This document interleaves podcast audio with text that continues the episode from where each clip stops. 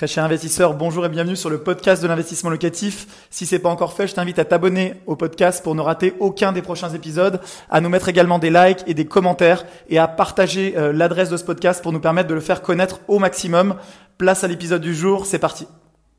On va voir si investir dans l'immobilier à l'étranger peut être un bon plan ou si c'est une fausse bonne idée.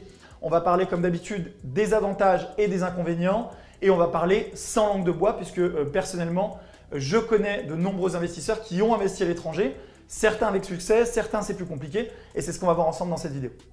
Alors le premier point en matière d'investissement immobilier, c'est qu'il faut comprendre que l'enrichissement, le retour sur investissement est euh, fortement lié à l'effet de levier du crédit. Tu vas comprendre pourquoi je te parle de ça, mais concrètement, imaginons euh, que tu as euh, une opération à 100 000 euros, que tu finances 25 000 euros par l'apport et que tu empruntes le reste du montant euh, de l'investissement, c'est-à-dire 75 000 euros. Ça veut dire concrètement que tu appliques un levier x4 puisque euh, tu mobilises 25 000 euros et tu investis 100 000 euros puisque c'est la valeur du bien et c'est ce bien-là qui va avoir lui-même un rendement locatif par exemple eh bien de 6%. Alors euh, je te pose la question sans rentrer dans tous les détails des rendements locatifs bruts, des rendements locatifs nets. Donc quel est le réel rendement financier? De tes 25 000 euh, euros investis, tu vas comprendre pourquoi je te parle de ça dans cette vidéo spécifiquement, eh bien le réel rendement financier, il est donc de 25% euh, d'apport, ce qui fait que tu as mobilisé 25 000 euros, tu joues, entre guillemets, ce n'est pas un jeu, c'est de l'investissement immobilier, mais tu investis, donc tu joues avec 100 000, et sur ces 100 000 euros, tu as 6% de rendement. Alors ce qui veut donc dire, je vais te faire un petit schéma ici, que tu as donc 100 000 euros investis, ok, à 6%, ce qui fait que tu vas avoir chaque année un loyer de 6 000 euros. Alors je rentre pas dans tous les détails du rendement net, euh, des charges, de la fiscalité, j'en parle dans de nombreuses vidéos, mais là ce qu'il faut que tu comprennes c'est que tu as donc 6 000 euros perçus chaque année. Donc 6 000 euros sur 100 000, ça fait bien 6% de rendement. Mais il faut que tu comprennes que tu as mobilisé seulement 25 000 euros d'apport de ton épargne par exemple, et non pas 100 000. Donc tu as investi 25 000, tu joues avec 100 000 grâce à l'effet de levier du crédit bancaire et tu as un retour de 6 000 euros de loyer perçu chaque année. Bon, donc on est bien 6 000 euros sur 100 000 et ça fait 6% Maintenant, si on réfléchit autrement et qu'on se dit, ok, si je n'avais pas eu l'effet de levier et que j'avais eu un rendement de 6% c'est-à-dire si la banque m'avait dit, Manuel, tu ne peux pas emprunter parce que je ne maîtrise pas euh, le marché sur lequel tu vas emprunter et notamment, tu comprends où je veux en venir, euh, je ne te suis pas pour investir dans ce pays parce que malheureusement, euh, je ne prête que pour des biens immobiliers en France, et donc tu n'avais pas pu utiliser cet effet de levier. Donc tu ne joues pas avec 100 000, mais tu joues avec 25 000. OK? Alors, même si tu étais sur un rendement de, euh, par exemple, 15%, donc tu aurais 25 000 euros qui euh, génèrent 15% de rendement, et ça fait exactement 3 750 euros de loyer perçu. On comprend bien donc que même avec un rendement locatif de 15%, sans l'effet de levier, eh bien, je suis à environ, je dirais 55-60% du montant. 60% du montant perçu, ce qui fait que j'ai un rendement financier sur mon argent investi qui est 40% inférieur avec euh, ce rendement-là. Alors maintenant, on va voir euh, quel rendement eh bien, il me faudrait pour avoir le même rendement financier sur mon argent investi, donc sans effet de levier. Donc là, j'ai 25 000 euros, et eh bien, il faudrait 24% pour générer 6 000 euros de loyer. Qu'est-ce que ça veut dire en fait? Ça veut dire que tout simplement, sans l'effet de levier du crédit, eh bien, un investissement avec un rendement de 24% est équivalent à un investissement avec un rendement de 6%. Et je suis sur un effet de levier, tu l'as vu ici, un x4 avec 25% d'apport. En sachant que euh, moins tu mets d'apport, plus le rendement financier est élevé. Donc si tu mets 10% d'apport par exemple, tu as un levier x 10. Donc ce que je veux te faire comprendre, ça veut dire que euh, tu vas être obligé d'aller dans des zones géographiques où potentiellement tu as un risque très élevé, un risque sur le droit de propriété, un risque sur le remplissage, un risque d'usure du bien, parce que quand on est en bord de mer par exemple, dans certains endroits, on sait les bâtiments se détériorent beaucoup plus vite, surtout que euh, dans de nombreux pays, on n'a pas du tout les normes de construction françaises, donc les bâtiments vieillissent euh, très différemment. Et donc tu vas aller chercher des rendements qui sont très élevés pour au final avoir, eh bien, puisque la banque refusera de te prêter ici, hein, tu l'as compris, hein, c'est parce qu'ici on peut emprunter parce qu'on est en France et qu'ici on ne peut pas emprunter.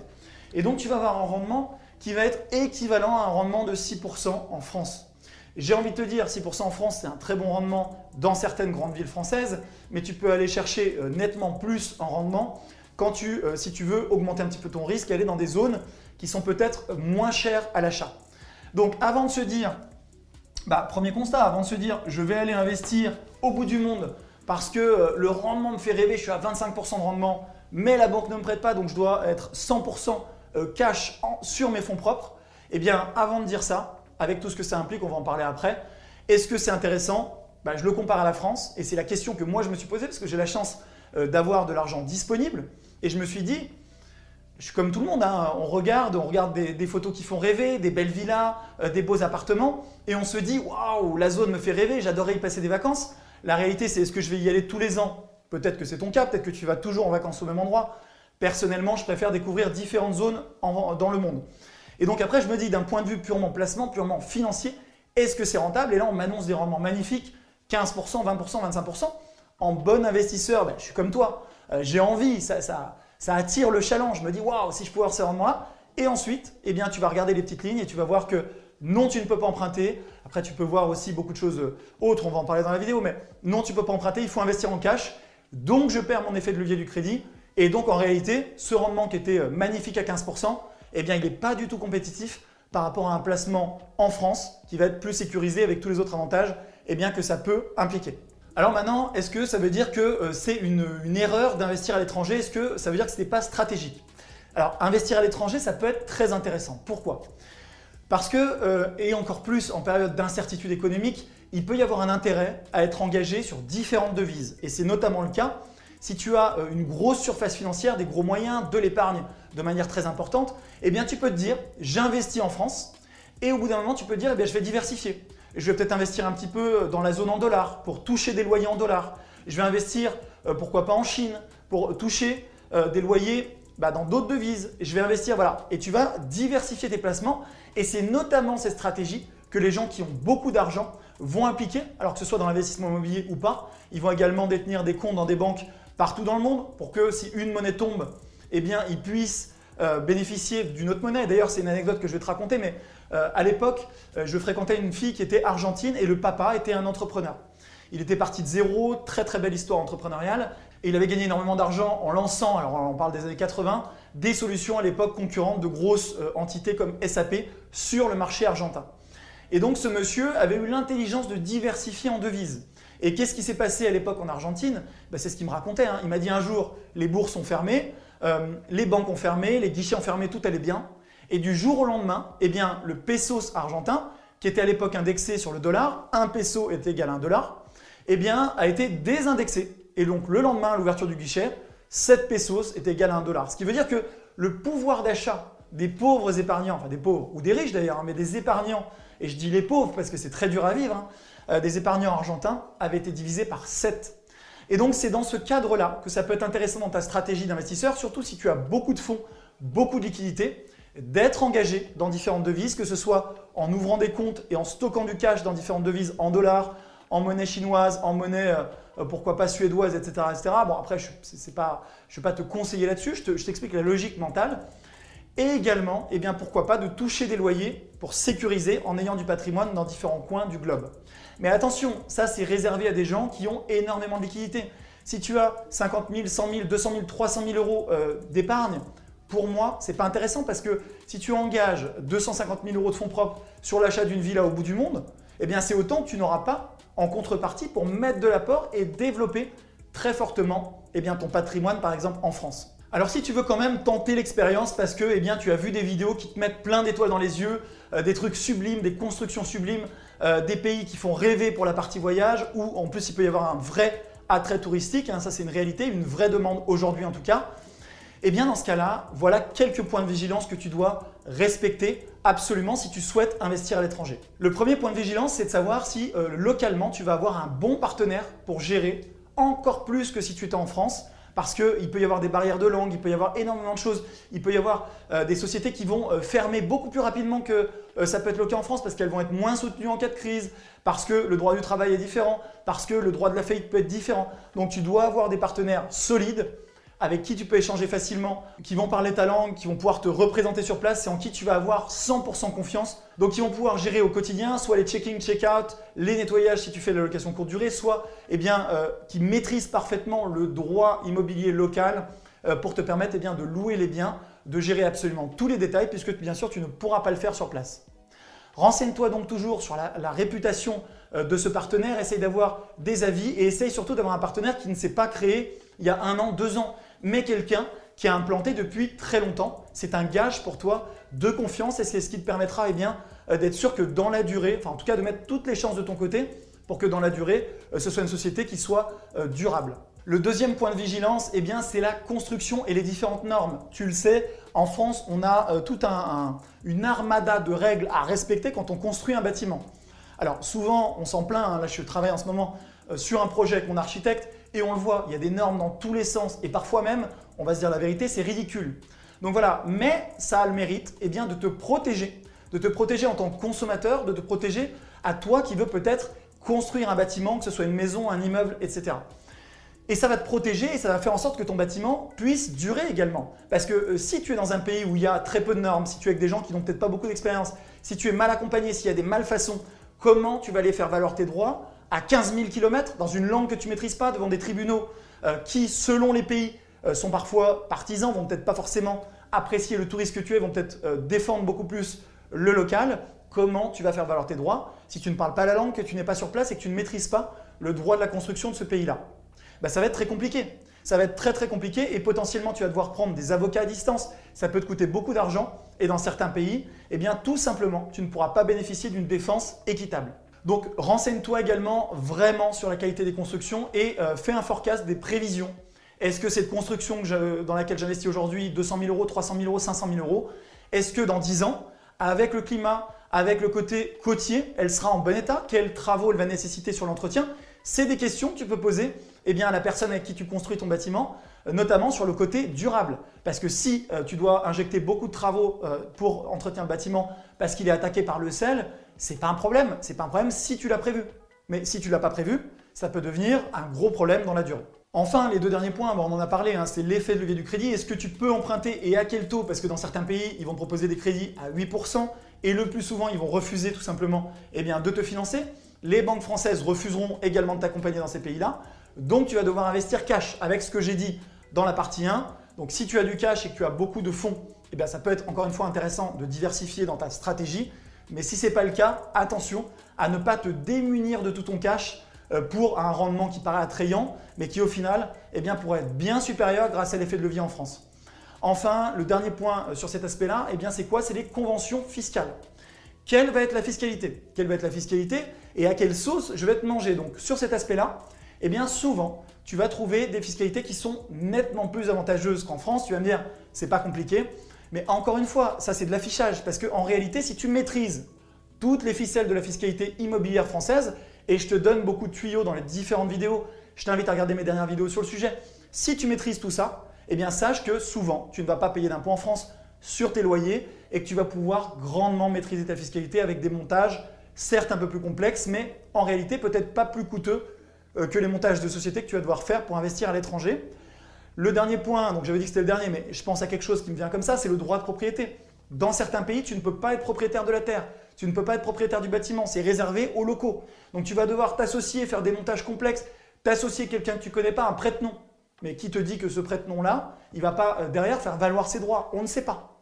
Donc encore une fois, ça ne veut pas dire qu'il ne faut pas le faire, ça veut dire fais attention où tu mets les pieds, c'est de bien comprendre le système du droit de propriété, comment tu es protégé.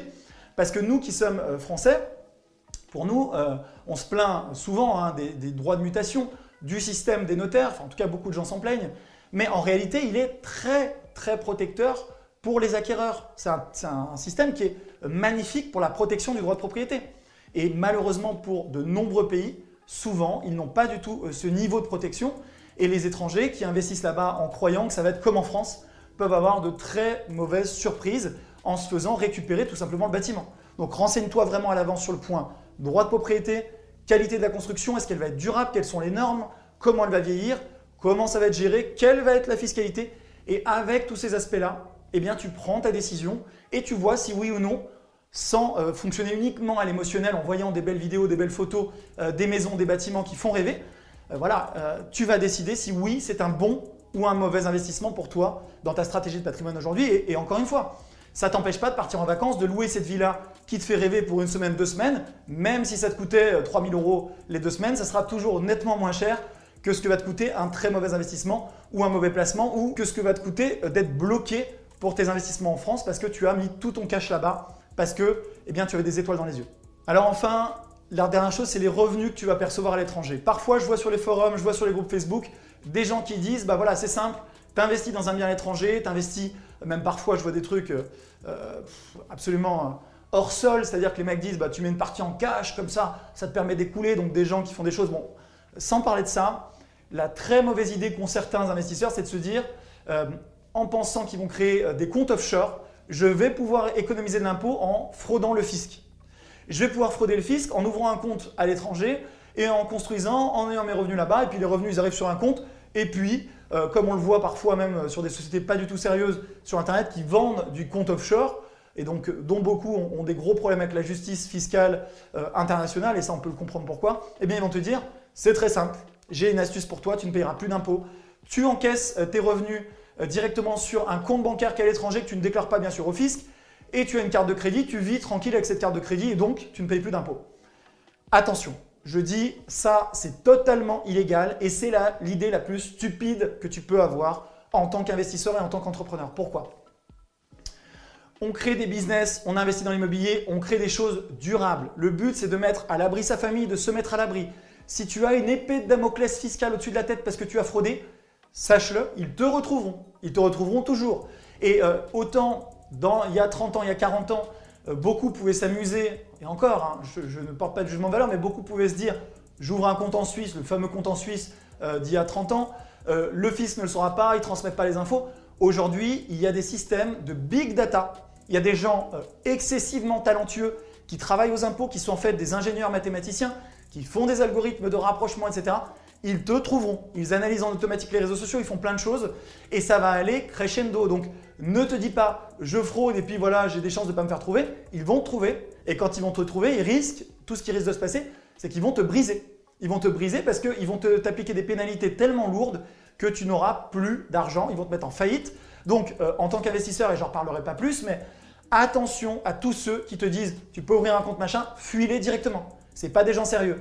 Euh, comme quand j'ai voulu acheter une voiture il y a quelques années, pour l'anecdote, et que je vais dans un garage que je ne citerai pas, et que ce garage me dit mais c'est facile, vous achetez euh, un gros SUV en le mettant en deux places, voilà, euh, chez une très très belle marque de voiture, et il me disait vous le mettez en deux places, vous le déclarez comme véhicule de société, et ensuite vous remettez les sièges. Et je dis, je pose la question, je dis mais ça me paraît un peu simple, mais j'ai entendu que si j'avais un accident, elle était déclarée en deux places. Si j'ai un accident, j'ai des gens en arrière, qu'est-ce qui se passe? Mais j'ai pas d'assurance.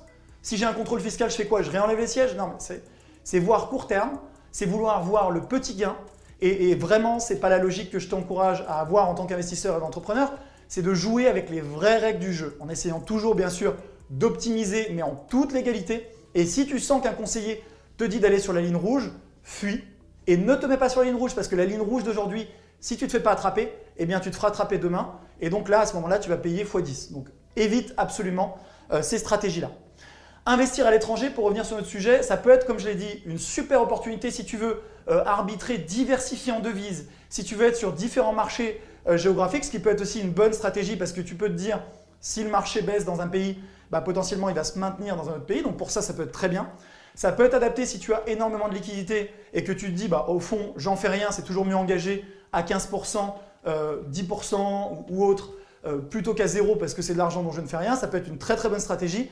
Si tu as des bons partenaires, si tu vérifies la construction, le droit de propriété du pays, la fiscalité du pays, dans ce cas-là, ça peut être très intéressant. Mais attention, si tu es débutant, je te le dis le plus souvent, le plus intéressant, c'est d'aller dans des marchés que tu connais, pas très loin de chez toi, d'investir avec l'effet de levier maximal, de pouvoir apprendre, te faire la main. Et je te garantis que tu gagneras nettement plus d'argent plutôt que de chercher des choses très complexes à l'autre bout du monde, alors qu'en fait, tu as souvent sous le bout de ton nez eh bien, les meilleures affaires. Il n'y a qu'à les saisir et avec l'effet de levier, encore une fois, on a énormément de chance dans ce pays parce que dans plein d'autres pays, on te demande tout de suite 30% d'apport même si tu es résident. Un grand merci d'avoir suivi cet épisode jusqu'au bout. Je te donne rendez-vous pour un prochain épisode. Si c'est pas le cas, abonne-toi au podcast, partage-le, mets-moi un like. Et tu peux également retrouver plus de conseils sur YouTube avec plus de 300 vidéos de conseils gratuites. En ce moment, une vidéo par jour. Rejoins-nous là-bas aussi et à très bientôt. Ciao